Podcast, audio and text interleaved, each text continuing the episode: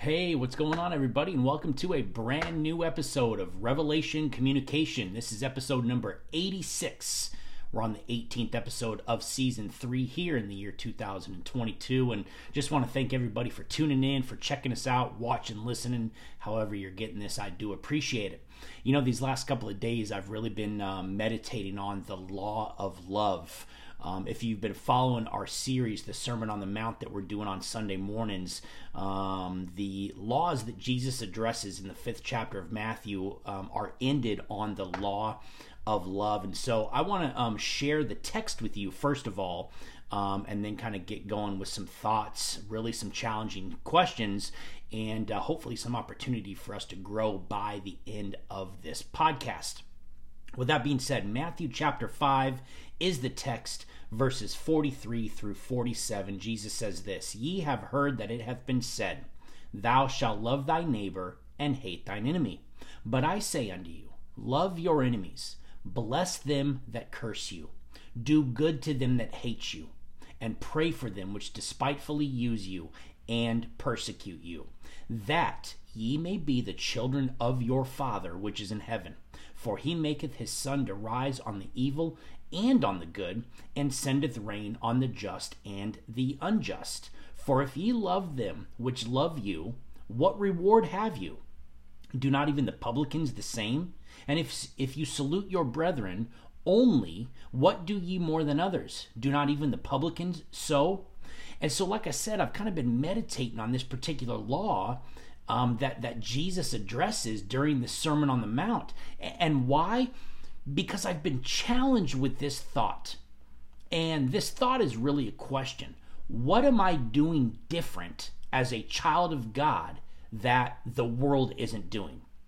I mean, after all, Jesus pointed out that even the publicans you know, love those that love them and salute those that salute them. Now, the reason why Jesus used the publicans, which in today's modern term would be the tax collectors, um, we here in the United States can probably refer to them as the IRS agents.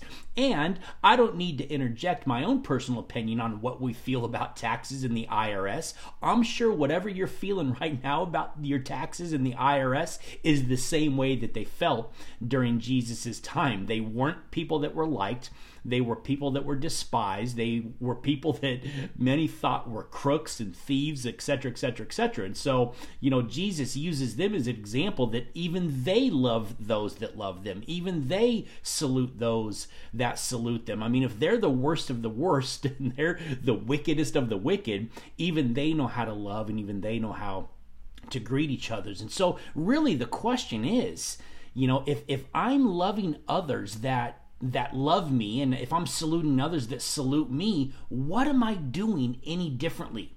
And, and I've had to really dig in and, and think about this.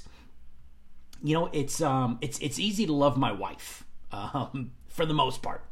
I'm just kidding. I love her regardless because she loves me back, though, right? It's easy to love our spouses because they love us back and they may get on our nerves and they may agitate us, but for crying out loud, we love our wives, we love our husbands, right?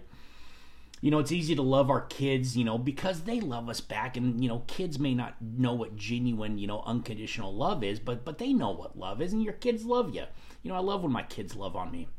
You know, it's easy to to love even you know my church family because my church family loves on me, and they, you know, they they love me back. It's easy to love my friends, you know, because they love me back. But let's be honest, beyond this inner circle of of people that are fairly easy to love, you know, most of the time. The implication that Jesus gives us really boils down to this. What about those that don't love you? Now, this is a bit of a Pandora's box, really. Um, but but what's at the forefront of this question is this: Who doesn't love me or who doesn't know me? And am I showing them the same love that my family, my friends, or my church family gets from me? And that is a question that is the question of the hour for all of us to sit and to think about and to ponder. You know, it's it's almost effortless to love those that love you.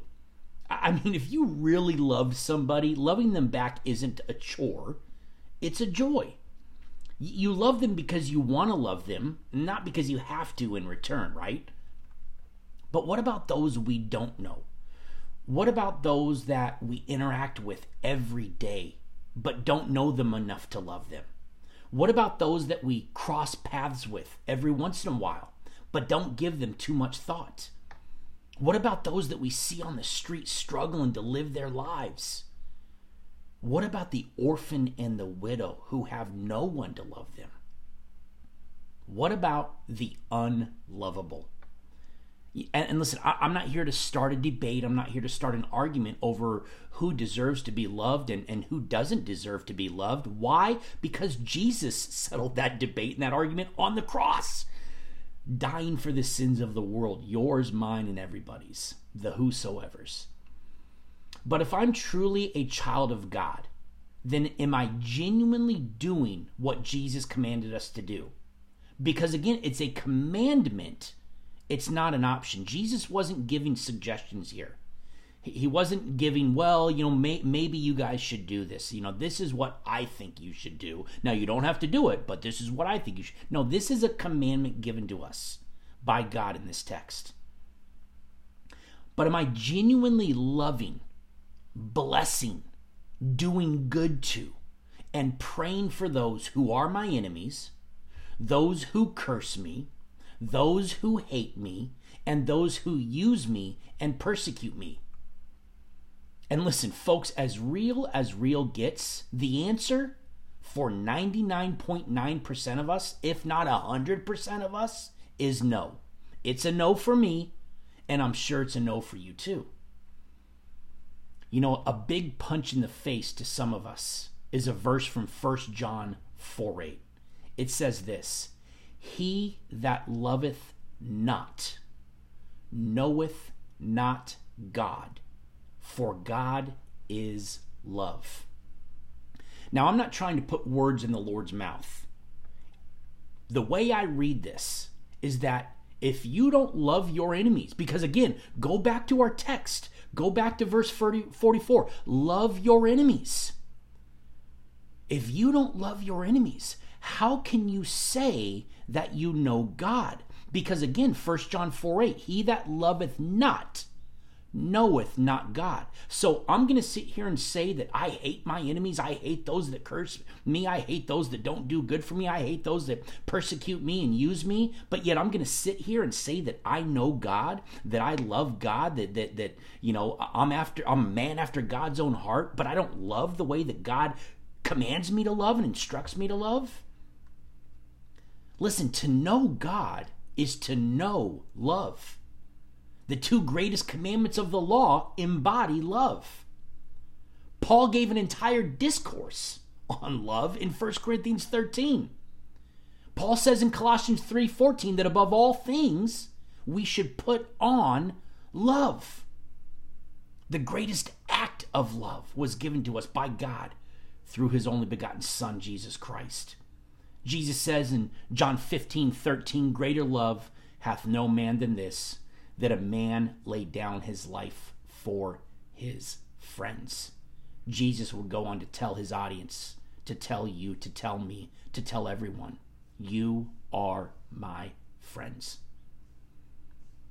And so the question I pose to us all today is this Am I willing to forsake every fleshly urge in me to hate, to curse, to ignore, to act malicious towards and be like the publican towards my enemies, towards my accusers, towards those that hate me and those that are nasty to me?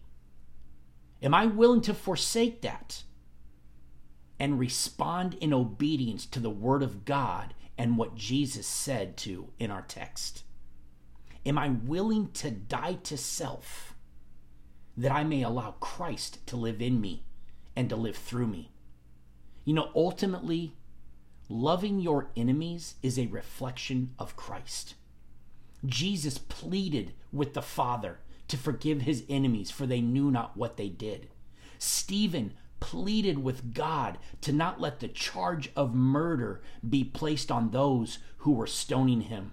And our goal, our desire in loving our enemies should be this to lead them to the cross, that they may repent and receive for themselves the greatest love ever given, and that is Jesus Christ. You know, I want to share something personal with you before we wrap up. You know, throughout my 21 year hospitality career, um, I had a lot of enemies. Um, those of you that have uh, worked with me or worked for me um, know that I uh, have had a lot of enemies. I've had a lot of people curse me. I've had a lot of people hate me. Um, I've had a lot of people use me. I've had a lot of people persecute me. Um, now, while most of them were hotel guests, um, some of them were managers, some of them were employees that kind of fit this narrative. And really, it only got worse the higher up in management I was. You know, when I was a line level employee, I mean, I was just doing what I was told. But, you know, when I had to make decisions and do things that would cause strife, that would cause anger, that maybe would cause frustration, that would cause people to become my enemy or to want to curse me, um, that that persecution, so to speak, really grew in its intensity, especially when I got into senior management. But one of the things that always stuck out to me is being asked by many throughout the years, How do you do it? You know, I'll be honest with you, it was tough. Um, a lot of the times, it was tough. To be yelled at, to be cursed at, to be taken advantage of was not an easy thing to overcome. But over the years, and well into my career, as I began to walk close with the Lord, as I began to have a desire to honor him in all things.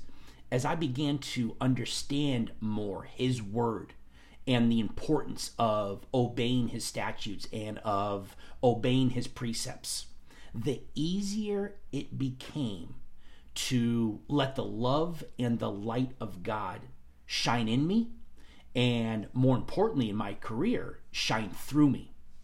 Now, I broke character more times than I'd like to admit. And I had a field day with some of these people. Um, but I knew that wasn't the way things should have been handled. You know, I, I knew that, uh, you know, maybe I, uh, I went a little overboard. I acted a little differently than a hospitality professional should have. But more importantly, I acted a lot differently than a man of God should have. But my point is this you know, my love for God and my desire to honor him, to praise him, to worship him, to be obedient to him should be so strong that even in the toughest of situations, with the nastiest of human beings, I can love God by loving God's people. Because, yes, ladies and gentlemen, you might not want to hear this today, but even our enemies were created in the image of God. And they deserve no different treatment from God than what God has shown you and I. And they deserve no different treatment from us than we'd give to those who easily love us back. Folks, just a couple of reminders before I let you go. Wednesday night Bible study takes place at 7 p.m. We are on the final chapter of our book, Avoiding Confusion. So we're going to be wrapping up that in the next couple of weeks and starting a new Bible study on Wednesday nights. Also, don't forget our Sunday morning worship service takes place at 10 a.m. right here at Revelation Church. We are in a series called The Sermon on the Mount. And I just want to invite you and encourage you to come join us on Sundays at 10 a.m. Also, the Miles Park Prayer Ministry, man, let me just speak to that for just a moment. What a blessing it has been to head on out to Miles Park there in Indio and meet people and, and pray with people and, and just really try to fellowship with people. You know, there are um, you know, there are some needs down there. There's a lot of transients down there, a lot of homeless down there, a lot of addicts down there, a lot of um, people with some some mental health issues going on uh, down there, and, and, to be able to start to form some relationships and develop some relationships with with the people down there has been a big blessing. So our Miles Park Prayer Ministry, and you're more than welcome to join us. Takes place on the second and fourth Sunday. We try to get there every other week just to minister to the people down there, to pray with them and talk with them and, and just to hang out with them. Um, also, don't forget on Thursdays, Revelation Communication current events. You know, I skipped this past Thursday for some personal reasons. I'll uh, open up about those uh, um, this Thursday before I start um, a brand new current events. But um, I skipped this past week, and, and I'm looking forward to getting back into it because there's a lot of stuff. A lot of events taking place right now that uh, that I want to share with you guys and uh, bring to your attention that the mainstream media isn't um, isn't talking about. Hey, you can find all the links to our podcasts, sermons, Bible studies, all the links to our social media pages by heading on over to our website, www.revchurchcv.com. And finally, if you do not know Jesus Christ as your personal Lord and Savior, and you're feeling that tug, you're feeling that conviction, you're conviction, you're feeling that need, that desire to surrender your life to Christ, or if you just want to receive more information, please head over to our website. Once again, www.revchurchcv.com. Scroll all the way to the bottom. You can find my contact information on there, or you can leave me a message. Thank you so much for tuning in today. I'm Solomon Stewart with Revelation Communication.